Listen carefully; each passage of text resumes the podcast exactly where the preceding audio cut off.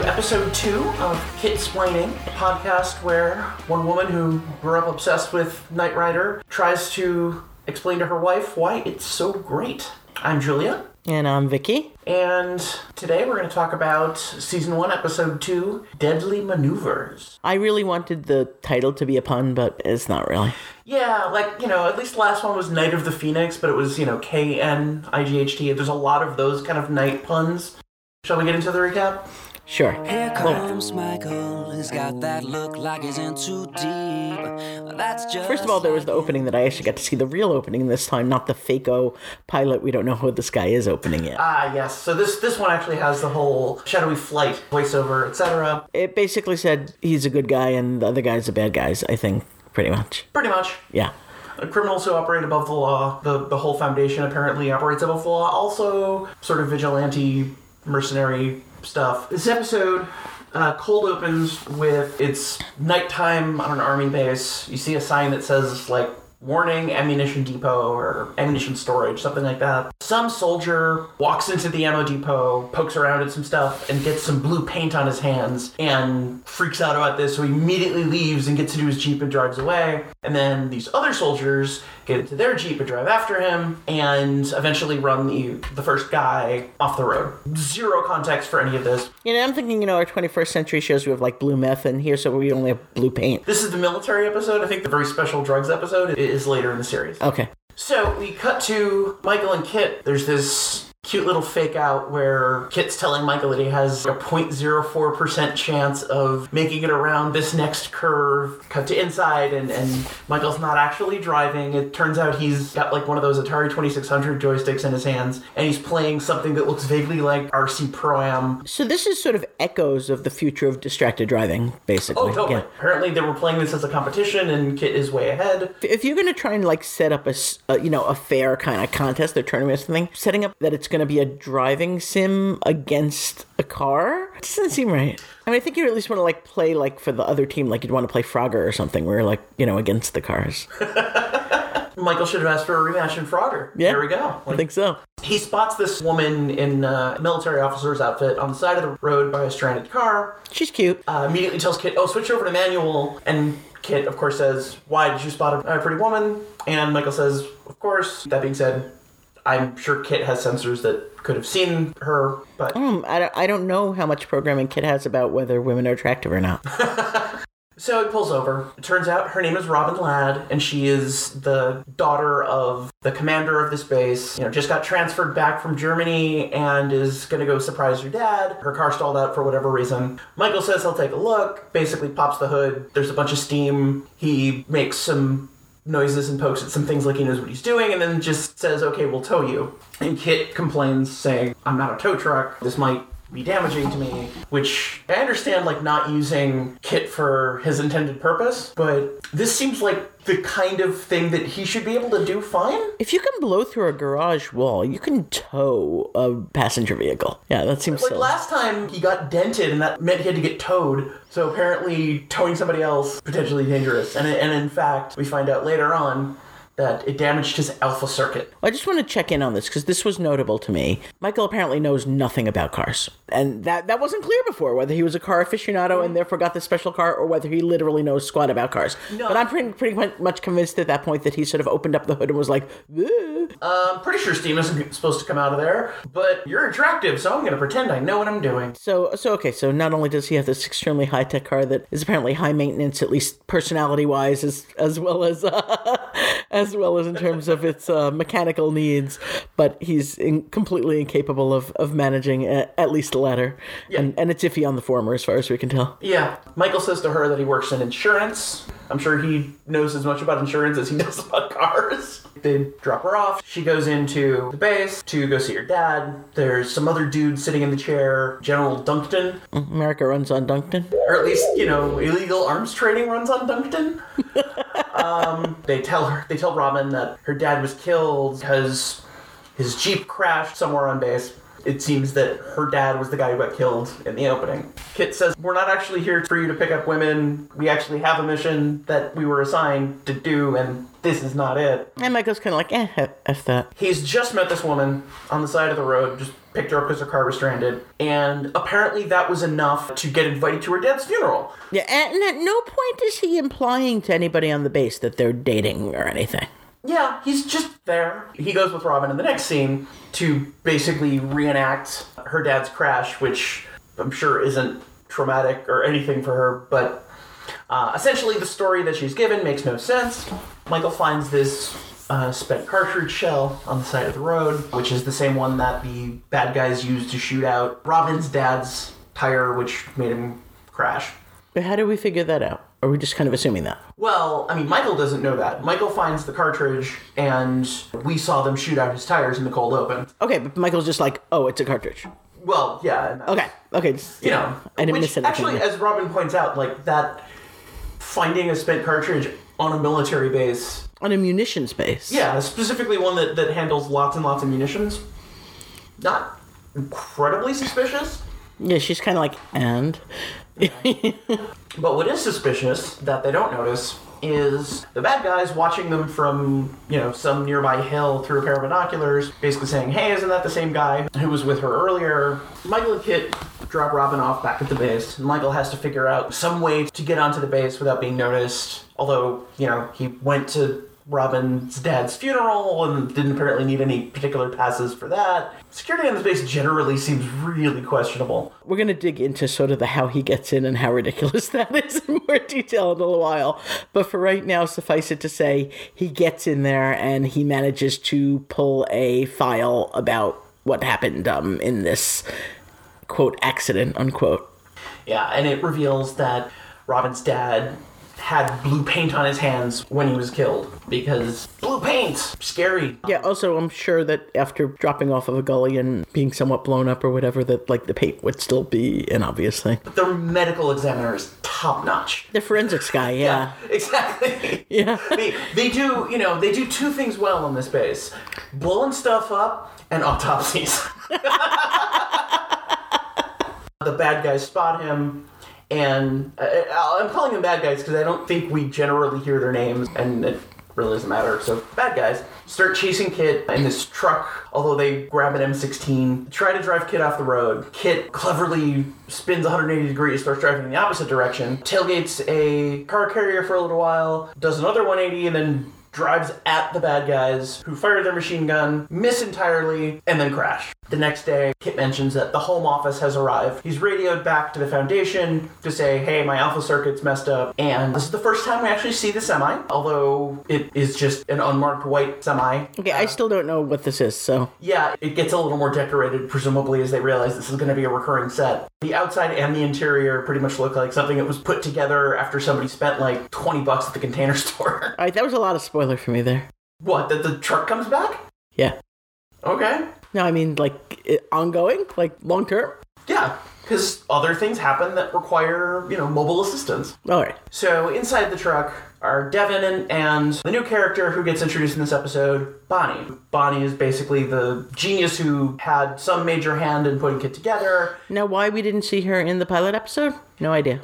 Yeah, I mean, you know, you even mentioned that the that Kit and Michael's dynamic is a lot friendlier and a lot less antagonistic, even at the very beginning of this episode. Yes, I don't know how how long it takes place in theory in the world between the pilot and this episode, but I don't think it's like the first thing they do. Yeah, I mean, things often change between the pilot and you know when it goes to series. Oh, sure. I'm just, you know, imagining that this is a consistent world, you know, just for what the heck. I I have to figure that they've been doing this for, you know, a couple months to some point by the time we come back. Time passes, they get friendlier, they start playing video games against each other. Mm, I mean, yeah, and Bonnie is certainly a known factor to Michael. She pretty much immediately figures out the only way you could damage the alpha circuit is by doing something stupid like trying to tow another car. Michael pleads the fifth. Ken actually backs him up, sort of. He, says no comment. Again, speaking of the dynamic, is, is kind of an interesting change. Bonnie goes to work fixing whatever the heck the Alpha Circuit is, while Devon gives Michael an earful about the fact that he's been Not doing his job, yeah, basically. basically just on the way to whatever mission he was actually assigned. We never, I don't think we ever actually figure out what it was. Not in this episode, no. And basically choose him out for essentially blowing off what he was assigned to go do something else. And Michael sweet talks him into saying, "Yeah, give me like another day. Cut to a night shot. We see Michael sneaking into the ammo depot, which is apparently left unlocked because again, this base is A plus on security. He sees the blue paint and also looks on the wall and sees there's a chart. What we can see of it shows that, you know, the different colors mean different grades of munitions. So blue is like high explosive armor piercing, picks up a random warhead and, you know, gets his key out, scrapes the blue paint a little bit, and it comes off, and there's yellow underneath. He looks at it and then looks up at the chart on the wall, and yellow turns out Tactical nukes. Yep. Right around that same time, uh, we see Robin at her job on the base, which is apparently standing around in a computer room and looking at dot matrix printers. And telling other staff that, that the computers can sense your fear. Yeah, well, she tells that to, to the general. Yeah. And I, to be fair, she's not wrong, and that hasn't really changed. I mean, that was true in the 80s, for sure. Yeah. Yeah. Yeah, I'm not. I'm not sure it's gotten much better. Know, yeah, you have to respect the computer. All right. She looks at something that's printing off, rips it off the printer, says, Oh my god, and then runs to go see General Duncton. But turns out, I guess Duncton doesn't actually work 24 hours a day, so it's one of the random bad guys who then says he's arresting her for having a classified document, which I don't understand how that works, given that she presumably had access to whatever information that was as part of her job. Yeah, I wouldn't guess. Just, I mean, we don't know exactly who's in charge of what there, but I wouldn't guess she was much lower clearance than him. Yeah, I mean, it turns out that apparently that was basically a pretext because the guy who arrests her isn't actually military police. So we see her shoved into uh, an MP Jeep, taken out to the middle of the firing range, and they lock her inside a tank. And although she does have handcuffs on, you can just tell by the body mechanics. And I don't know if this was just like they didn't have a stunt person and she didn't want to get hurt or what, but she looks like she's pretty helpful in terms of getting herself into the Yeah, she still looks conscious and doesn't particularly try to brace herself against the opening. no, she kind of let him give her a hand in. And also, since when do those things lock from the outside? It seems like it would be. Like it would be Poor design for sure. Maybe that's why they were blowing it up. It was it was a prototype, and then they realized, oh crap, we put the locks on the outside. The next morning, it's day again. The bad guys are you know, loading these boxes of supposedly armor-piercing shells into a truck. They make some offhand mention of customers. You know, I'm still confused about why the army is selling munitions of any sort, particularly. Also, why they needed to disguise them.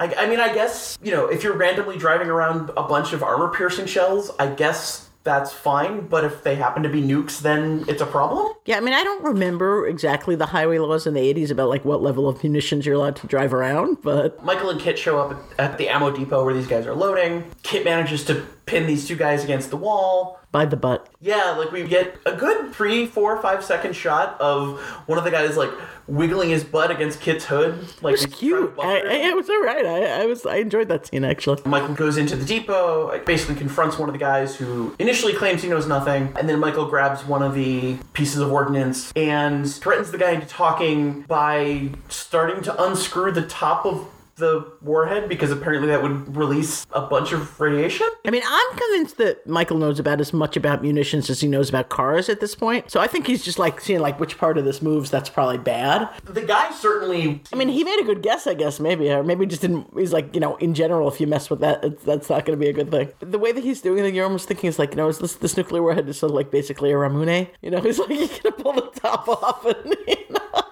So Michael rounds up all the bad guys, locks them in the, the ammo depot, and immediately heads off to the firing range to rescue Robin. First thing he does is have Kit break into some army communication frequency and contact General Duncton, who is really blasé about getting a random call from a civilian on a military line, but basically tells Michael, oh, okay, well, we'll stop this right away, hangs up, and then immediately says, okay, you guys see that black car? It's uh, an unmanned drone that's part of this exercise. Three day pass to the first team they actually blows it up. So they start shooting Kit, and you, there's lots of footage of Kit driving around in, in an empty field with lots of explosions. Yeah, this is a very high explosion. I mean, actually, I don't know. I haven't watched enough. I don't know if this is a particularly high explosions episode, but there were certainly a lot of explosions. It's an above average amount of explosions for, Okay. this, uh, for the show. Okay. They apparently give up on using regular armor piercing rounds and they switch over to heat seeking missiles. So there's this whole sequence where there's three heat seeking missiles fired at Kit, and Kit demonstrates this ability to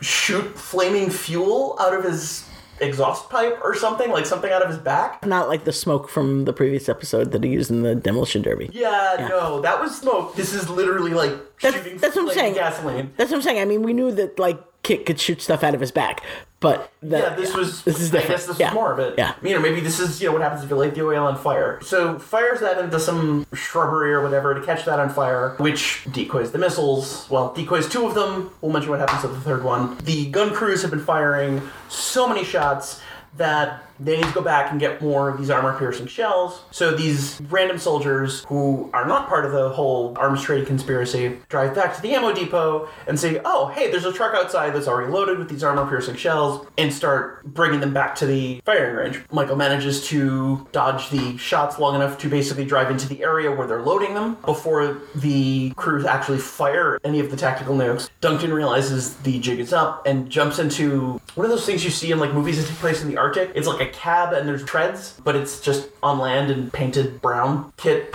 being a pyromaniac in this episode, somehow like blow torches the treads so that the vehicle stops. And he tries to run. Michael catches him and then says the dramatic line, "I think you just lost your pension." It's a zinger. Yeah. So at that point, after they've arrested everybody in senior command, there's one guy who's like a major. Uh, who's now, I guess, in charge of the base because everybody else above him is crooked. Who who walks in while Devon is again yelling at Michael for chaos and destruction and recklessness and everything else. Phone rings on the major's desk. Major picks it up, and it's the White House. Devon immediately grabs the phone and says, "Yes, sir. Yes, no, we didn't have any uh, prior intelligence," and basically takes credit for everything Michael's been doing that he was just giving him an earful for. That's good management, I think, right there. I mean, otherwise they'd have to be paying Michael as an insurance seller consultant or whatever. So, as we had promised, Julia has told me that there are these comedic C plots that show up in a lot of these.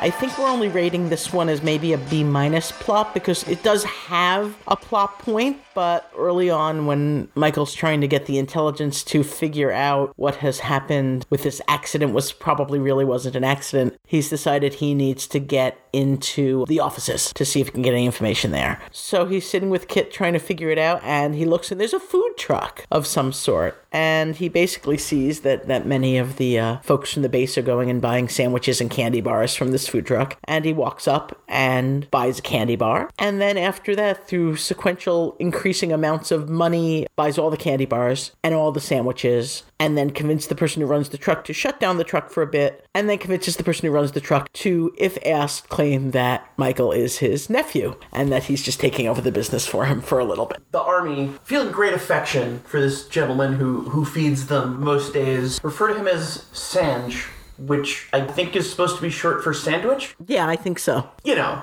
that's sensitive. Yeah, they're kind of like cook, but not cooking things. And then Michael actually refers to him as Uncle Sanj, which one of the officers comments on, saying, I didn't realize the family called him that too. so anyway, so Michael comes in with this little like paper chef's hat and a rack of candy bars that looks like the old cigarette girls in the uh, theaters. Just walks into the base and when approached, basically says, you know, we're bringing things in today, and they're like, wait, who are you and where's your health card? yeah, apparently everybody who works in the base needs a health card to prove that they're not, I don't know, infectious disease carriers. Right, so um, Mike kind of blows that off and keeps going around, but they're not happy with that, so they drag him into the office with I don't remember who it is. They end up putting in there is the major at this point. They drag him into the office to be investigated because there's something a little fishy about him coming in and trying to sell these candy bars and not being their regular guy. So Michael goes in there and talking to them about his job, and they are dubious because they have pulled his wallet, and in his wallet he has a business card for his insurance business. And a bunch of other things. There's a carpet cleaning business. There's Swedish massage. Maybe that's something he knows something about. it's possible, although he th- he says he knows martial arts. I mean, well, I haven't seen him do anything except punch people. Actually, punching is part of Swedish massage. Actually, That's the martial art he learned. He knows.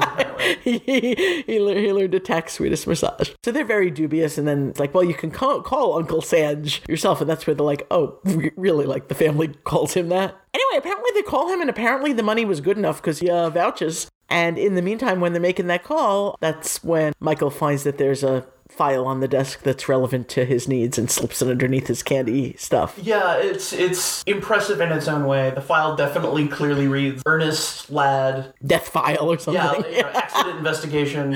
Just, Right. just sitting out there in the open. And, and while the this phone calls being made, Michael gives candy bars or whatever to these two soldiers who are in there, and they walk to the other side of the room and turn their backs while they eat the candy bars. Which is when Michael then grabs the file. Right. I mean, unlike the guy who, you know, is the food vendor who apparently needed a significant amount of cash to, you know, be convinced of this plan, these guys apparently can be bought out for like a candy bar. Again, excellent military facility. Oh yeah, the security's just absolutely uh, top notch. So they do kick him out, but he manages to slip this file under his stuff as he's getting kicked back out and told that next time he'd better bring his health card. So this is a pretty ridiculous bit of plot. I mean, the show is overall relatively lighthearted considering all the sort of damage and death and stuff. Actually, speaking of damage and death, you remember how that plot sort of got tied off at the end. Michael and Kit are being chased by three heat seeking missiles, and Kit farts flaming gasoline onto some underbrush, which successfully decoys two of the missiles. Then Michael wonders where the third one is. Cut to the food truck where Sanj is bitching about the thermostat on his truck not working properly, and then it goes kaboom. Oh, I missed that looped back around. Okay then. Yeah, I mean, we do see Sanj run away and like duck in some grass. Yeah, but we don't know if all those candy bars went back to him or not. That's the closure I kind of wanted, really. Our, you know, we have to remember the sandwiches we've lost. Well, this is the 80s Drive-By, Yes. sponsored by Comtron. Comtron, bringing you today's future tomorrow. All right, so what this is going to be is the segment that's highlighting some of the most 80s and or most anachronistic stuff that we're noticing in the show. And the big one that came up for us right now that I saw is when they get into the car first time when they're moving away from the blowing up car, there are no seatbelts in the car. And we know that in general Kit has seatbelts because we saw the demolition derby. So we know that they could be available if we needed them. But there's no interest in regular driving down the highway and having any seatbelts. And although we said we weren't going to do a lot of research for the show, we did go ahead and look it up. And in California, seatbelts were not required until 1986 six and this particular episode, I don't know the exact date, but it's a little It's 81 or 82. as I was saying, it's. I was thinking it's probably eighty-two. Yeah, so that's realistic for the time that if you were getting into a car as a passenger, you would not particularly be thinking to put on a seatbelt. I remember as a kid in the eighties, people being so upset because I could get pulled over for no reason. I'm doing absolutely nothing wrong, and just because I'm not wearing a seatbelt, I can get a ticket. That is the most ridiculous thing I've ever heard. It's one thing if you want people to wear seatbelts and they're causing a problem, but if they're not already causing a problem, it's really invasive and the nanny state to be pulling people over for wearing a seatbelt or lack of wearing a seatbelt. I remember that. I had my own personal 80s drive-by, which I gotta say, Michael's outfit at the funeral. That is definitely not something you see anymore. Brown corduroy jackets, thin red knit ties. I mean, that's like high school picture day. Yeah, except he's a grown man. Well, yeah. Attending a funeral on a military base. Well, yes. Unlike seatbelts, that is not anything you're gonna see nowadays. You know? Except perhaps ironically. I don't know. I mean, I feel like you think about like 1980s themed parties. Nobody's wearing that. They're wearing like Dayglow spandex and stuff. Yeah, they were in like the cool stuff in the 80s. Another thing I noticed during the episode that probably isn't quite a recurring segment, but we've noted before the amount of music licensing of, at the time at least, popular music that gets used in the episode.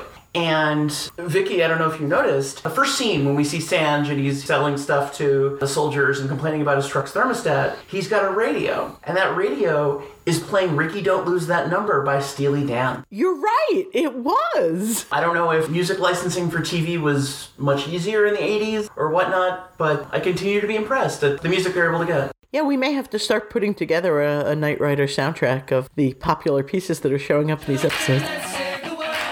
Say the word. turbo boost and we'll see who's the fastest. So, Vicky, Yeah. after seeing this episode, what's your take on Knight Rider? It's goofier than I thought it was going to be. Thought it was going to be a little more of a drama. Mm-hmm. I'm still wondering if we're talking about sort of a new pretty girl in every port, as it were, or if there's going to be any more ongoing relationship type thing. Mm-hmm. So I'm still curious about that. If you hadn't told me that Bonnie was going to be an important ongoing character based on what I saw in this episode, I wouldn't particularly have noted her. She gets called out in the opening credits. Yeah, no, I mean, I'm just talking about if you just look at sort of the plot of what she was able to do in this plot. Mm-hmm. She certainly was the technician who was working on Kit and had a good relationship with Kit. But whether she was like the person or not, I was not necessarily clear just based on what was happening in the episode. Yes, if you go and look into the credits and whatnot, then obviously you're seeing that. And there was this like preview segment that I don't know if it's just part of the DVD or if it would have been shown at the time before the show, but obviously she does also appear in that. Mm-hmm. It's like the opposite of last time on recap. It's like a pre-cap of, you know, you should watch this show because look at all this exciting stuff that's going to happen. But I'm still unclear again, watching this sort of naively, whether I need to remember any of these military guys or not, whether this is sort of a community that's coming back around or whether these are all pretty much throwaway at this point. And if they are not throwaway, if they are coming back around, they haven't done a really good job uniquely presenting their personalities where I'm going to be recognizing clearly what they're like coming back again if they're not throwaways. I'll tell you this much. This show comes from a time before overarching plots. Yeah, I mean, if they're throwaways, then they were fine. But at this stage in a show, and yes, I think you're probably right that I'm somewhat informed by the aesthetic of shows, you know, currently, or at least in the 90s, where you expect some characters in the world to come around, even if it's not like a sitcom sandbox. Letting go that I might even necessarily see any of these folks again, definitely I'm willing to have enjoyed the episode on that basis. I'll have to say, from my perspective, I don't remember this episode. I don't think this was one of the ones that I had on VHS, so this was fairly new to me. As is, I believe, the next episode, which is titled Good Day at White Rock. Again, not very punny. No, not at all. The show's still finding its legs, I think, a little bit. We're still introducing major characters. But I think for now, we are going to wrap up this episode of Kit Splaining. Thank you again for listening. We are on Twitter, Facebook, and SoundCloud. Just search for Kit Splaining. K-I-T-T splaining. You can thank No More Kings for our intro and outro music, uh, which we are using with permission. Keep your scanners peeled. And don't spoil me. Open the door and jump in.